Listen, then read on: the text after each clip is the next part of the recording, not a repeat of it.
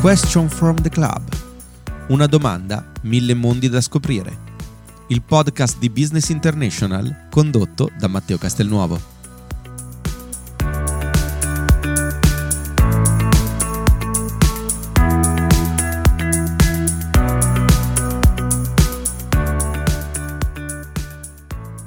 Buongiorno, benvenuti a tutti come al solito nella nostra voice room Question from the Club. Quest'oggi vogliamo parlarvi di macroeconomia internazionale ed europea anche perché stiamo vedendo negli ultimi giorni appunto la presentazione del piano nazionale di ripresa e resilienza che è stato presentato alla Commissione europea, il Recovery Fund, quindi i fondi, quei eh, 209 miliardi eh, che poi andranno a eh, imple- essere implementati diciamo anche dal governo italiano per recuperare eh, quel fattore economico perso durante questi ultimi 12 mesi stanno per arrivare, probabilmente arriveranno prima dell'estate e per parlare di tutto questo abbiamo voluto invitare ehm, con noi appunto Francesco Saraceno che è professore di macroeconomia internazionale ed europea alla Sciences Po di Parigi e eh, alla LUIS di Roma. Innanzitutto Francesco buongiorno, grazie di essere con noi. Buongiorno a voi, grazie per l'invito. Dunque, eh, noi vogliamo partire subito con te da un tema caldo, diciamo, ehm, che poi tra l'altro è parte anche della tua ultima pubblicazione, il libro La Riconquista, eh, nel quale cerchi di spiegare eh, come l'Italia possa recuperare, anche grazie proprio alla presenza del Recovery Fund, del eh, Piano Nazionale di eh, Ripresa e Resilienza, eh, quel gap che si era andato a formare sia all'interno di, dell'Europa, dell'Europa e come l'economia europea possa recuperare magari una parte di quel gap con le economie globali, diciamo, le altre che sembrano essere messe un po' meglio. Inizierei da qui quindi, cioè come è davvero possibile secondo te, quali sono gli asset principali su cui l'Italia e l'Europa dovranno puntare per eh, gestire il recupero di questo, di questo gap, di questo buco che si è venuto a creare nell'arco degli anni con le crisi che abbiamo dovuto sopportare, insomma. Sì, guarda, ci sono due discorsi eh, diciamo, che vanno in parallelo e che sono in qualche modo eh, anche uno inserito nell'altro. Cioè, un, eh, nel libro che tu con gentilezza citavi, io provo a, a, a, ad avanzare la tesi che, sia possib- che l'Europa effettivamente in questi anni è mancata, è mancata mancata nella gestione della crisi del, del finanziaria globale, è mancata nella crisi del debito sovrano e il libro è stato scritto quando la pandemia stava iniziando, quindi la, la tocca solo, solo lateralmente. ma che un'Europa diversa, più efficace e che sia più capace di crescere di, e di assorbire gli shock che colpiscono l'economia mondiale sarebbe possibile. E in qualche modo la, la, pandemia ha dimostrato che questa Europa sarebbe possibile perché molti degli errori del passato non sono stati rifatti in, eh, eh in, in questi mesi. L'Europa si è comportata, a mio parere, piuttosto bene nel complesso, ha fatto tutto quello che occorreva fare. E all'interno dell'Europa poi sappiamo tutti, lo sanno tutti, proprio ieri partecipavo a una trasmissione radiofonica qui in Francia eh, in cui si parlava del, del, recovery, dei vari recovery, sappiamo tutti che c'è un problema italiano, nel senso che l'Italia è fra i grandi paesi europei fanalino di coda ormai da 30 anni, quindi da ben prima dell'euro, da ben prima eh, de, della moneta unica, quindi non ha niente a che vedere con alcune tesi un po', un po bizzarre, ma ha dei difetti strutturali che sono di, fondamentalmente di una, eh, di una eh, mancata transizione, cioè l'Italia aveva un modello negli anni 50 e 60 che si basava su un'interazione molto virtuosa fra dei gruppi di grandi imprese pubbliche o private, a volte miste, e poi una specie di rete di piccole imprese organizzate in distretti che gli garantivano allo stesso tempo capacità di innovare e grande flessibilità nel rispondere alle, al, alle sollecitazioni dell'economia mondiale. Questo sistema è stato molto efficace fin tanto che vivevamo in economia relativamente eh, chiusa. Quando ci siamo aperti a, a, alla globalizzazione, alla concorrenza degli altri, dei paesi in via eh, di sviluppo dei paesi emergenti, questo sistema invece ha, mostrato la corda ed è lì dove sono iniziati i problemi perché per una serie di ragioni su cui è forse troppo lungo dilungarsi non siamo stati capaci di fare quello che ha fatto per esempio la Germania, cioè di rivedere il nostro modello di sviluppo e, e, e di crescita per adeguarlo a, a, nuova, eh, a questo nuovo sistema. Quindi in qualche modo, in qualche modo oggi siamo in un, in, un punto, in un, punto, cruciale, ci sono dei problemi strutturali italiani che sono eh, chiari e questi problemi strutturali italiani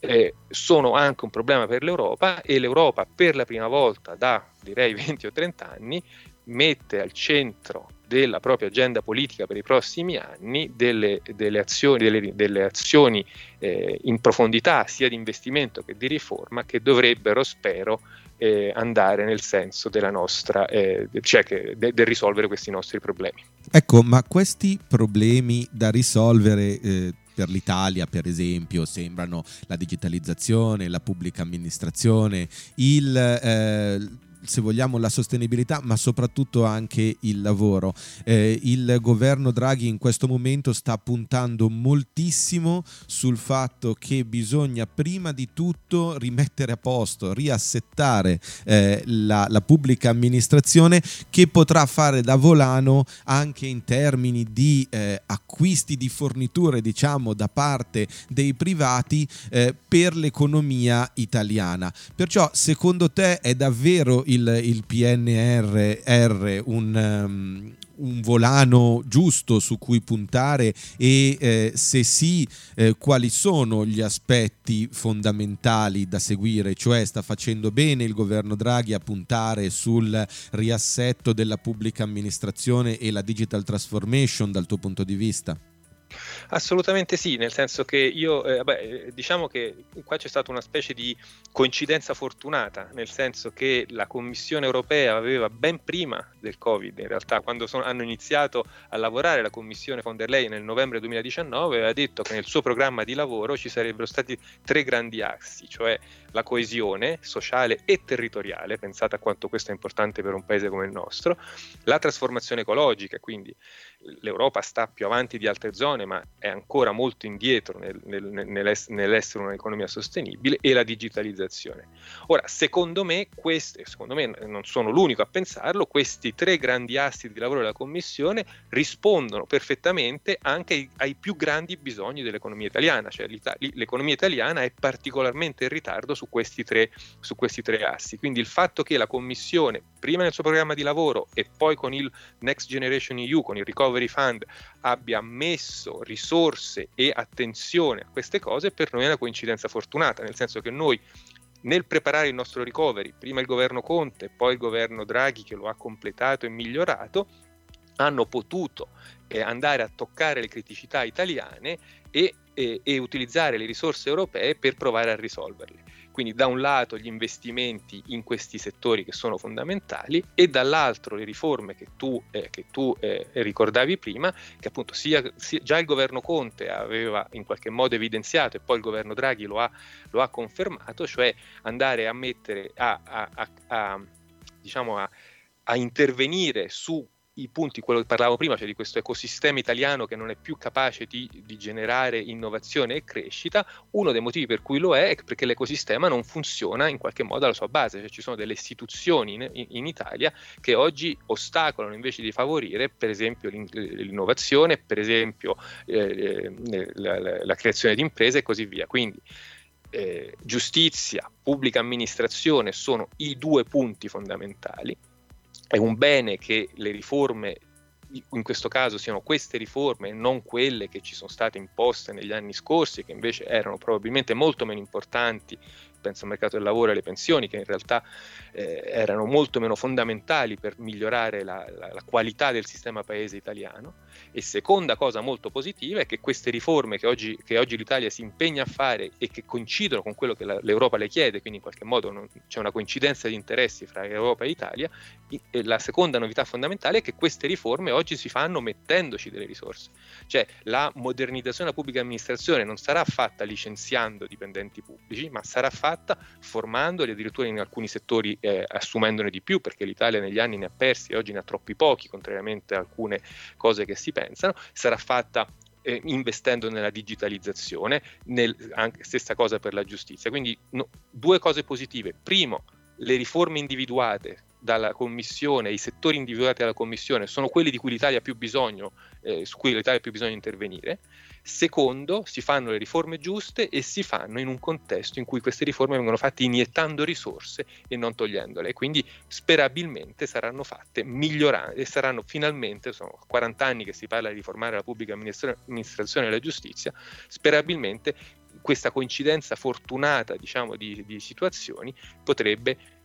eh, eh, finalmente consentirci di, di, di, di, affrontare queste riforme e di metterle in campo una volta per tutte. Va un po' a scardinare questo discorso, eh, quel luogo comune, come dicevi tu, dove si credeva che ehm, la pubblica amministrazione avesse troppi dipendenti e fosse forse impossibile da ristrutturare perlomeno in Italia e dall'altra parte che l'unico modo per sostenere l'economia in momenti di crisi sia quello di eh, semplicemente dare dei finanziamenti, delle agevolazioni economiche e non invece concretamente investire con un piano di lungo periodo, possiamo dire. Quindi probabilmente anche in questo senso sta, sta cambiando la visione economica, no?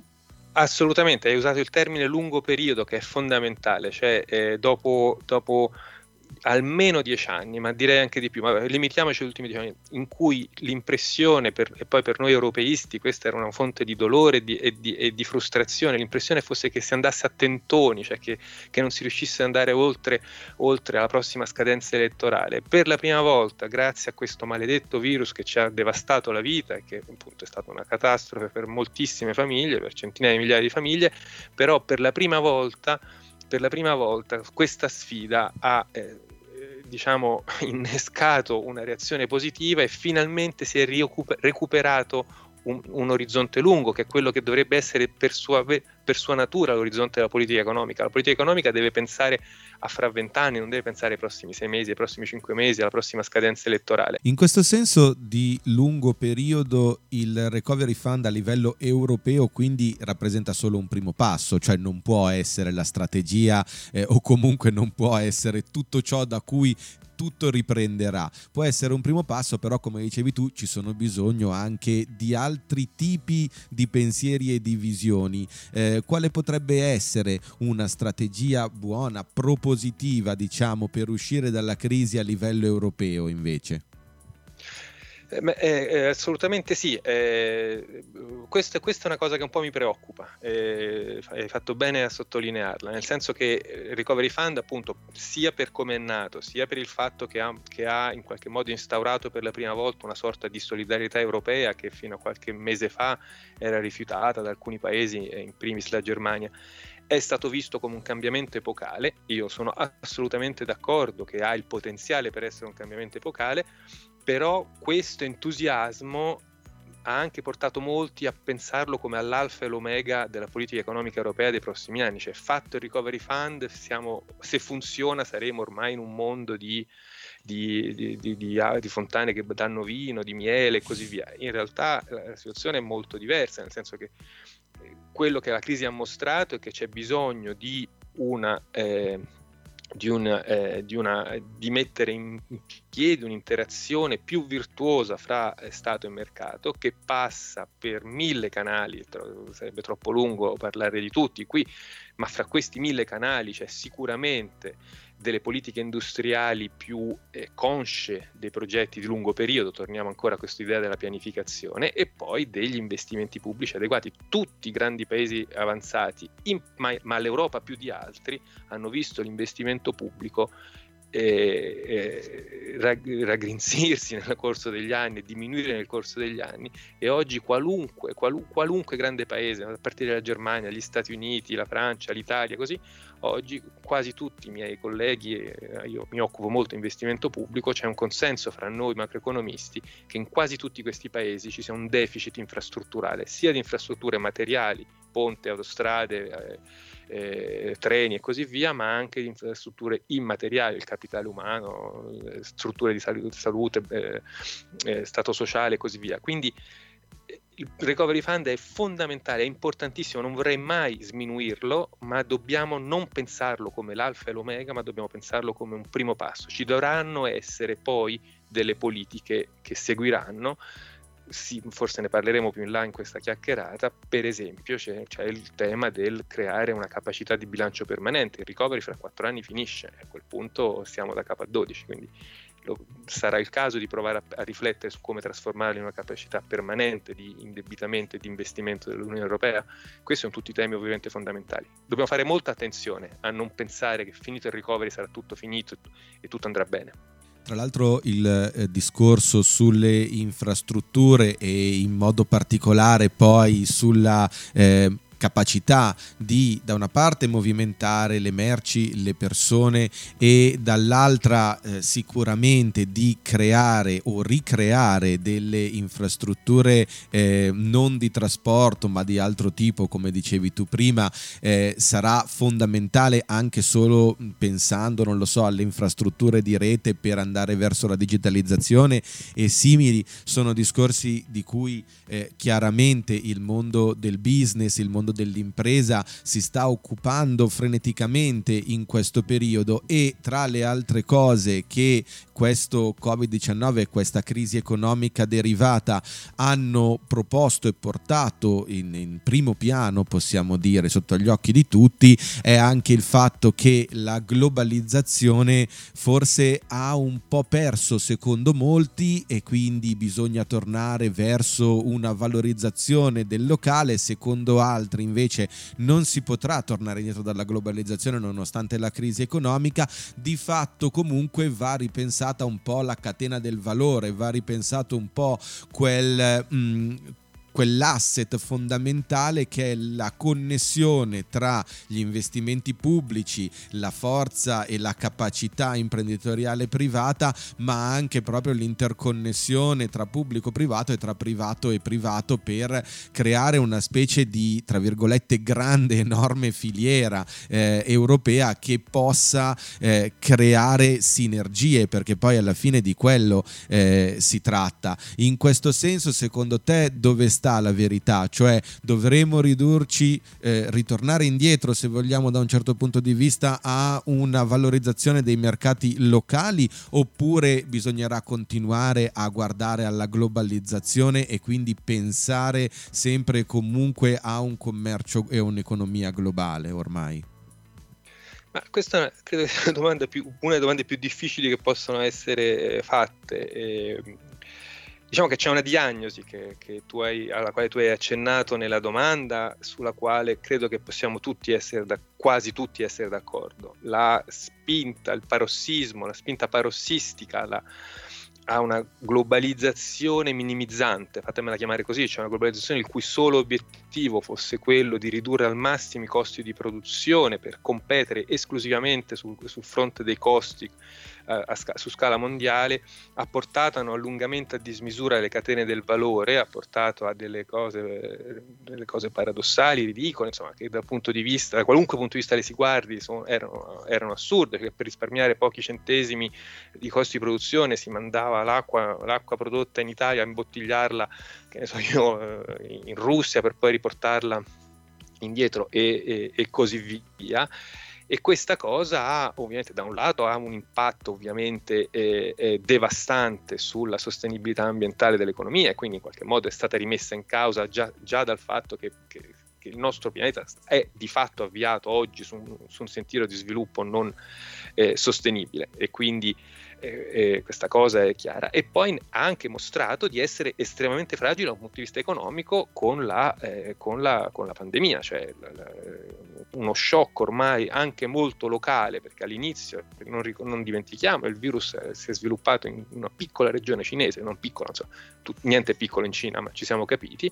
e questo ha avuto subito un impatto impressionante su quasi tutta la eh, struttura produttiva eh, mondiale, nel senso che già ai primissimi tempi dei problemi di Wuhan le, le, si sono trovate molte imprese occidentali ad avere problemi di approvvigionamento e così via. Quindi si pone un problema di cambiare questo modo di fare. Non si può avere una globalizzazione che punta esclusivamente alla riduzione dei costi di produzione e che punta esclusivamente all'allungamento a dismisura delle catene del valore Questo non vuol dire che bisogna tornare mondo, al mondo pre-globalizzazione, ed è qua dove diventa estremamente complicato rispondere alla domanda, ma che bisogna trovare, bisogna, e questo probabilmente sarà più eh, una, co- una, cosa che dovrà venire dal settore privato, cioè che la, eh, non è tanto una questione di politiche pubbliche, le politiche pubbliche potranno accompagnare e, e se vogliamo facilitare questo processo, ma la, la, il settore privato deve e lo farà perché molte imprese lo stanno già facendo e stanno già riconsiderando le proprie strategie proprio per quello che è successo, dovranno mettere oltre alla, minimizzazione dei costi e la concorrenza sui costi, dovrà esserci fra gli obiettivi di medio-lungo periodo di ogni impresa, ci deve essere la capacità di assorbire gli shock, questa famosa resilienza, termine, termine abusato ma in qualche modo abbastanza pregnante. No? E quindi una volta che le imprese avranno incorporato oltre alla minimizzazione dei costi anche la eh, capacità di assorbire gli shock e la resilienza nei loro piani di, di medio-lungo periodo, questo le porterà a rivedere le proprie catene del valore e in qualche modo cercare di conciliare diversi aspetti. Spero e credo che non si, che non si rimetterà in dubbio la, il fatto che viviamo in un mercato globale, perché appunto prendendo una prospettiva di lungo periodo al passato, questo, questa, questa, globalizzazione ha portato a benessere purtroppo molto mal distribuito sia all'interno dei paesi che fra paesi, ma comunque si è portato un aumento del benessere mondiale, però sicuramente, sicuramente ci sarà da ripensare il modello della globalizzazione. E ripeto, questo sarà quasi, sarà quasi interamente sulle spalle del settore pub- privato, le politiche pubbliche potranno vedere e accompagnare, ma eh, credo che si stia facendo strada, nel, fra, fra, soprattutto fra le grandi imprese, quest'idea che la sostenibilità è, è, è uno degli obiettivi dell'impresa, non c'è soltanto la massimizzazione del profitto, quindi sta cambiando un po' il modello. Ma quali sono i prossimi passi o i primi passi che bisognerà fare dopo il recovery fund, quindi per guardare al futuro e per avere una visione europea e non nazionale o locale per poter guardare avanti. Ah, intanto appunto questo esempio dell'Agenzia Europea della Salute per, sta per uscire, sarà in francese un mio, un mio, articoletto scritto con due colleghi francesi proprio su questa proposta. Intanto quindi immaginare che l'Europa si doti per la gestione di quelli che noi chiamiamo i beni pubblici globali, i beni pubblici europei, si doti di agenzie, di istituzioni che razionalizzino, riorganizzino e in qualche modo consentano anche di risparmiare un po' di soldi, cioè di, di riuscire a investire senza lo spreco che c'è oggi con, con mille programmi nazionali e, e, e quindi co- convogliare risorse sulla produzione, sulla fornitura di beni pubblici europei, che non vuol dire, ribadisco, che poi queste cose debbano essere fatte dal pubblico, devono essere fatte dal privato, ma organizzate e finanziate a livello europeo, non a livello nazionale. Quindi questa è la prima cosa. Penso alla salute, ma penso ad altre cose. Penso per esempio al fatto che ci sarà un problema di grandi autostrade digitali, ci sarà un problema di, di eh, reti di trasporto integrate, ecologiche, per esempio su, su ferrovie e così via. Tutte queste cose, se noi avessimo istituzioni europee capaci di farle sarebbero geniali. Invece noi sappiamo che oggi l'Unione Europea non ha un, una capacità di spesa sua, eh, se non limitata, quindi per esempio il recovery sono programmi nazionali, l'Europa li finanzia, ma, ma, ma è l'Italia, la Francia, la Germania che fanno questi programmi. Quindi già che si inizia a riflettere a come l'Europa può dotarsi di una capacità di spesa e di organizzazione della, della fornitura di questi beni pubblici è importante. Poi c'è che è un pelo, un passo un po' più in là perché ci, ci porta un po' di più verso una federazione, ovviamente c'è la, la, questione di cui si sta dibattendo in queste settimane, di come l'Europa può essere capace di avere risorse proprie e quindi non dover ricorrere a, a, a strumenti temporanei come il recovery e d'altra parte a come far sì che per esempio ci possa essere un debito pubblico europeo e non più nazionale sul modello recovery ma permanente una una, quello che noi economisti chiamiamo una capacità di bilancio permanente. Cosa molto spinosa, lo accenno soltanto perché è un discorso lungo, cosa molto spinosa perché ovviamente più porti competenze in Europa, più ti si pone un problema di legittimità democratica. democratica. Io voto per il governo italiano, e quindi eh, il motto della rivoluzione eh, americana, come voi sapete, è no taxation without representation. Io se io voto per il governo eh, italiano voglio poter eh, discutere con il governo italiano di come spende le mie tasse e, e, di dove investe, di quanto mi tasse e così via. Cioè, quindi spostare una capacità di bilancio a livello europeo porrà un problema di come eh, organizzare quella che in inglese si chiama l'accountability, la responsabilità verso gli elettori. Però sono temi importanti e ineludibili, quindi queste cose dovremo prima o poi affrontarle. Difficili, ripeto, ma eh, ineludibili. Eh, e poi c'è l'ultimo grande tema su cui non abbiamo tempo chiaramente di discutere, ma che si porrà, è che è la gestione del debito pubblico. Cioè, ci sarà bisogno di, eh, di, gestire in maniera congiunta il debito pubblico che la crisi del Covid ci ha lasciato. Io non sono un fan dell'annullamento del debito, non, non, trovai all'epoca la, l'affermazione di Sassoli eh, un po' eh, non sballata, un po' fuori luogo però chiaramente eh, ritengo che la banca centrale debba avere un ruolo eh, predominante, cioè la banca centrale dovrebbe continuare a fare quello che ha fatto fino adesso, tenersi questo debito in pancia, non cancellarlo, ripeto, ma tenerselo in pancia a lungo e, e consentirci, quindi perché la, la, cosa peggiore che potrebbe succedere è che come è successo nel 2010, dopo il 2008 e il 2009, nel 2022-2023 si decida che l'austerità è la via per uscire dalla crisi. A quel punto l'economia europea eh, imploderebbe sicuramente. Non, non, possiamo permetterci un altro ciclo di austerità come quello che ci ha portato, che per esempio in Italia fu declinato dal, dal governo Monti, ma che non fu soltanto un, un ciclo italiano anche perché se noi pensiamo attualmente al debito pubblico accumulato dall'Italia e previsto in aumento diciamo anche nei prossimi mesi già è al 159% e direi che non, non, non, sarebbe gestibile in nessun'altra maniera. Una cosa però eh, importante e interessante eh, nella, nella tua risposta è il termine competenze che sia inteso come accountability quindi responsabilità capacità e dall'altra parte però anche competenze in senso di ehm, riproposizione dei lavoratori, della, eh, diciamo della forza lavoro sia pubblica sia privata che deve in qualche modo eh, riproporsi per rimanere competitivi. Eh, dicevi prima che per esempio per quanto riguarda la questione vaccini c'è stato un problema di competenze di negoziazione, eh, secondo te dal, dal, dal, tuo punto di vista eh, quale potrebbe essere la competenza per il futuro sia a livello europeo, quindi sia a livello pubblico sia a livello privato, per poter far fronte a una ripresa, a un'uscita dalla crisi, cioè quale sarà il, eh, lo strumento in questa eh, toolbox di cui stiamo più o meno parlando, insomma, che permetterà a imprese e stati di uscire dalla crisi, secondo te? Senti, visto che mm, stiamo avviandoci alla conclusione, ti do una risposta che è aperta, eh, perché, perché anche qui mi continui a fare domande troppo difficili. Eh, io ritengo, ma insomma ritengo, insomma, non, non, bisogna essere dei geni o dei premi Nobel per, per comprendere che la sfida dei prossimi anni sarà soprattutto sul capitale umano. E quindi le competenze, ma, ma, anche, ma, ma non solo, insomma, le, la, capacità eh, per, eh, per, imprese, per amministrazione, per, per, tutti gli attori dell'economia, che sono alcuni, alcune sono le imprese, altre sono le amministrazioni pubbliche e così via, di eh, garantirsi, eh, di garantirsi l'accesso a, a, a capacità di eh, risolvere problemi e anche di anticipare problemi nuovi e di innovare e così via. Quindi è, questa è la chiave. Allora, quello che ci ha insegnato il passato è che a lungo, eh, ne parlo un po' nel libro ne, eh, di cui parlavamo prima, nella Riconquista, ma insomma sono, sono, temi, sono temi, ovviamente che sono, sono, fondamentalmente teorici, ma che poi hanno delle implicazioni pratiche molto forti. In passato l'errore che è stato fatto è stato di considerare il mercato del lavoro come un, merc- un mercato come tutti gli altri, in cui tu scambi una merce, prendi, c'è un, c'è un, prezzo che è il salario, a questo prezzo tu, c'è una domanda, c'è un'offerta, il salario cambia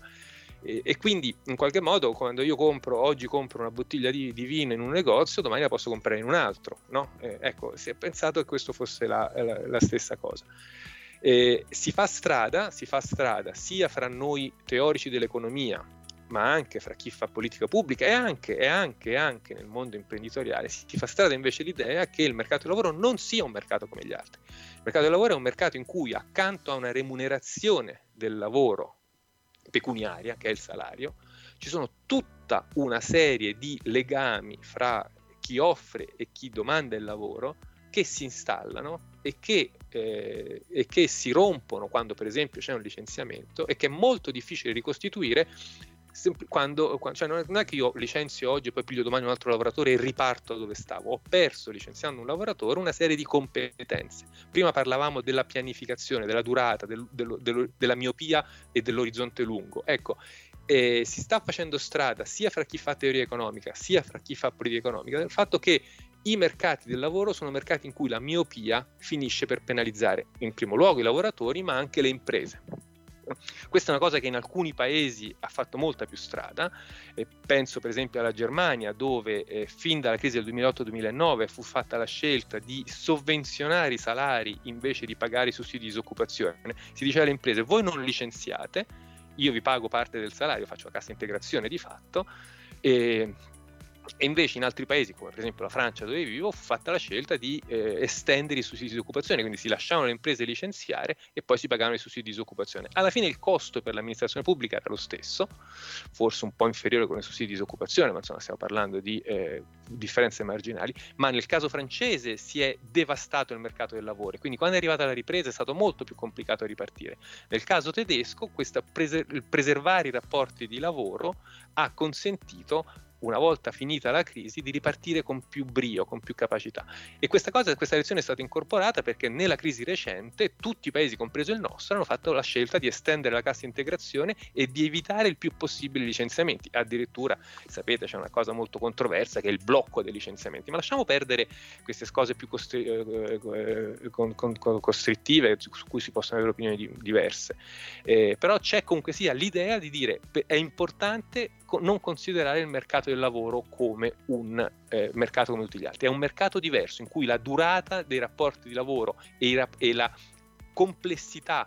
delle, delle, interazioni, di competenze, di, di, di, cose che si imparano sul posto di lavoro che non hanno a che fare con un titolo di studio e così via, deve essere considerata nel valutare le politiche sia pubbliche che, che delle imprese. Questa cosa ormai è, è, si sta installando come una realtà e in questo quadro, eh, e, e, con questo concludo, con, in questo quadro la, eh, sarà molto più facile l'enfasi sul capitale detto umano. E direi che in un momento in cui tutti parlano di, di digitalizzazione, avere una visione del futuro che sia human centric anziché digital centric è molto molto importante anche come messaggio conclusivo e ti ringrazio, eh, ti ringraziamo ovviamente per averci dato l'opportunità di ascoltare questo messaggio. Eh, noi sappiamo che parteciperai anche al CPO Summit il 15 di giugno e quindi non vediamo l'ora di ascoltare insomma il tuo speech e speriamo ovviamente di tornare presto a dialogare con te nella nostra voice room. Grazie per l'invito, è stato un piacere come al solito.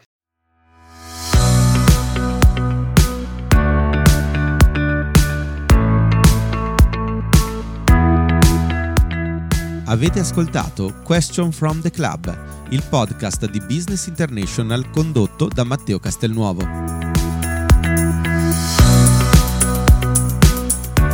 Visitate www.businessinternational.it per rimanere sempre aggiornati sulle novità e seguite le conversazioni attraverso i nostri canali social con l'hashtag Question from the Club per scoprire quali saranno gli ospiti dei prossimi appuntamenti.